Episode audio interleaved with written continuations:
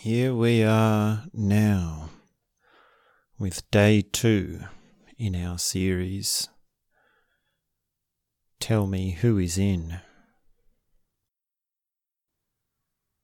I'm going to assume you're on board with the series and you are listening to these in order, so that way we don't have to do a recap every day. So if not, go back and listen from the start, including listening to the description episode.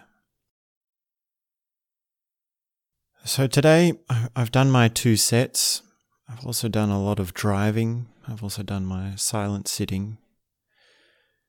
And in the morning silent sitting, I found myself in this real vengeful fantasy. It was quite strange. I just imagined myself doing this really vengeful thing.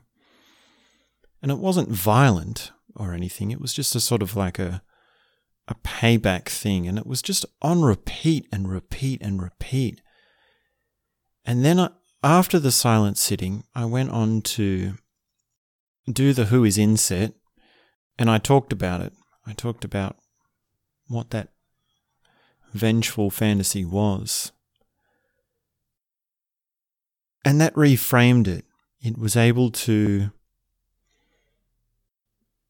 really put a lot of the parameters into a more solid understanding for me. And I don't know if it's that I brought that issue to the Who is In set. It was more just that, well, that's what I've been thinking about, so that's what I spoke about, or that's just what came up. But there was a definite shift, there was a definite recognizing of how that fantasy sat within me because of the Who is In set. So that was at least one thing that came up. And then generally, for both the sets today, I found that there was a continuation of the thing where smaller parts within me kept poking their head up. Smaller things that I had going on, and also even the bigger things, just had different ways of coming up. And there was also parts in between these moments which were sort of just babble, sort of just talking about whatever, words for the sake of words. And there are all sorts of things within me. Some of them were, well, one of them was this thing where I say what's happening. Like I would say, oh, I'm noticing that it's sunny today, or something just small like that. Or I'd say I'm wearing a certain piece of clothing or I'm feeling a certain thing. And then I would say, well, why am I saying that to you? You already know this. And there were a whole bunch of things that were like that. There were a whole bunch of things that were obvious, and yet they came up as things to say. And I had different reactions at different times. That sometimes I would say, well, why are you saying that? I would actually say, well, maybe you don't need to say that to yourself because you know it. And the feeling in that, the kind of emotion behind that judgment or the emotion behind that response was also different at different times. Sometimes it was just like, okay, it's just a continuation of the mundane sort of speech. And then at other times it was a kind of much more harsh, more intense feeling. And then also bigger issues did come up and bigger hang ups that I have desires, unfulfilled dreams, hurt, pain, these sorts of things. These thoughts and stories and memories that I have surrounding those things came up. And the most significant thing, though, was that these things kept coming up again and again in a short space of time for a short space of time. So it would be like one moment I'm saying, Oh, I'm wearing my beanie today, or I'm wearing, or it's sunny today. And then later on, I'd be talking about some deep issue that I have. And then a little bit further on from that, I would say again, Oh, it's really sunny today. But why am I saying that? You already know that. I don't need to say that. And then I would go back to the big issue or another big issue or something different. And these things were lining up. They was they were being strung together because part of me remembers in a certain way what I was talking about a few moments ago, what I've spoken about so far. And I feel like speaking about it has made that process of things popping up much faster. It's almost like you go in and out. It's almost like I'm going in and out of the things that are within me much more quickly.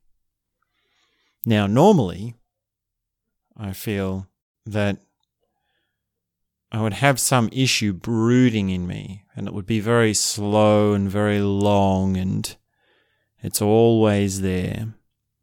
It's sort of in the background, and then I might say something that is mundane, like, oh, I'm wearing a beanie today, or it's sunny today, or something mundane would happen in my life, and yet still the big issue would be brooding away in the background. So, by that illustration, we could say that this is a process of differentiation.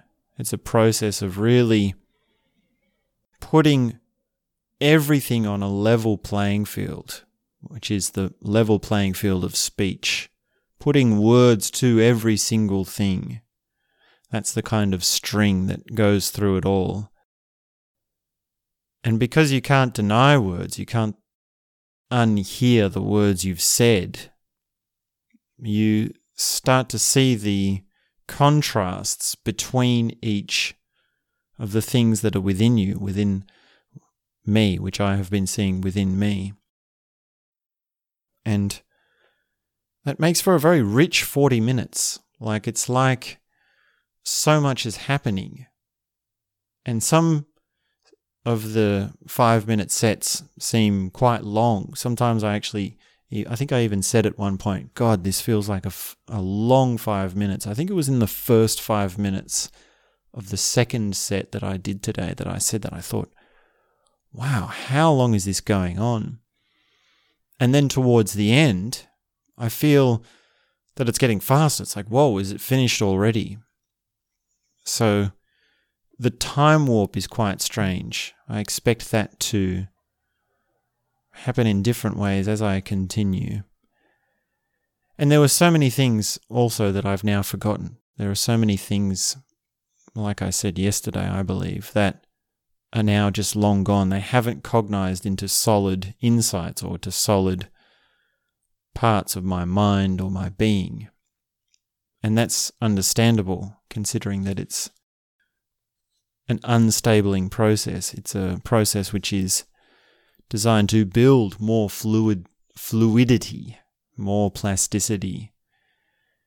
It's really designed to build the thing even that can understand more fluidity, more plasticity.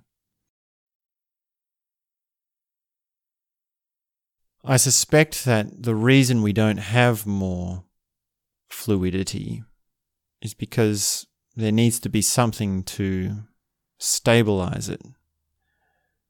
There needs to be something to string it all together. And that's why we don't normally have such rich 40 minutes with so much of our being shining forth.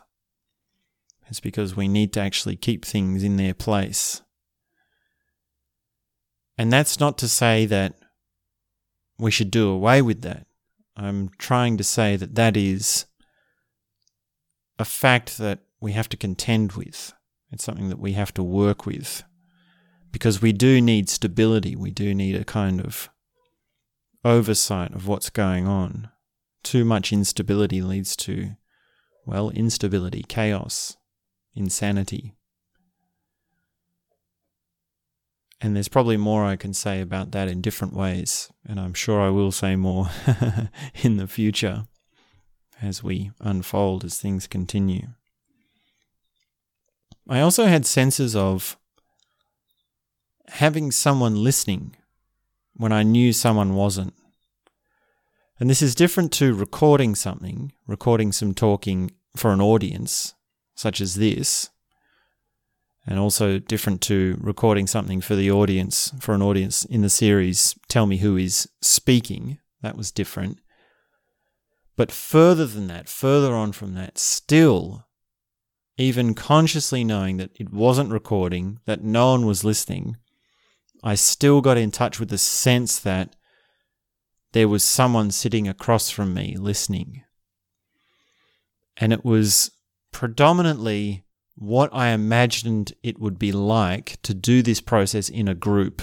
So I was actually imagining that I was in the Who is In group. And I don't know if that's a kind of mirage that's within me. I don't know if that's something that is. I'd say it is. I'd say it is like I'm often going around with someone standing over me. Now, who fulfills that position is different at different times, depending on the issue or depending on where I am or depending on what it is that I'm thinking or saying. But that as a mechanism within me, I'm, I'm sure is there.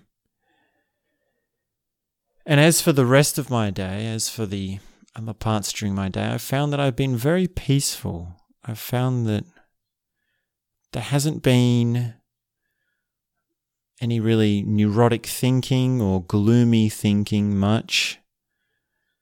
There hasn't been any overthinking. Like I feel I'm very I'm very just peaceful. I feel I'm very relaxed. I feel like I'm saying more kind things to myself. Even though there is still hurt, of course.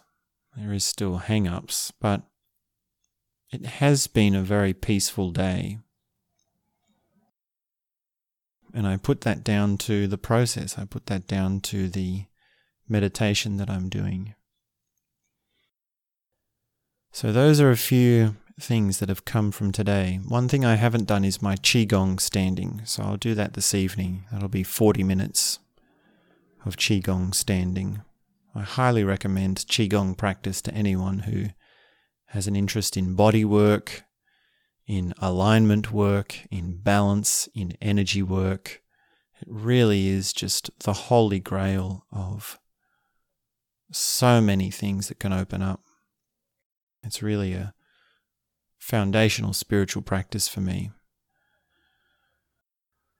So I'll keep this short. This has been day two in our series, Who is in Trip Reports. And we continue tomorrow with the next part. And that's all I have to say for now.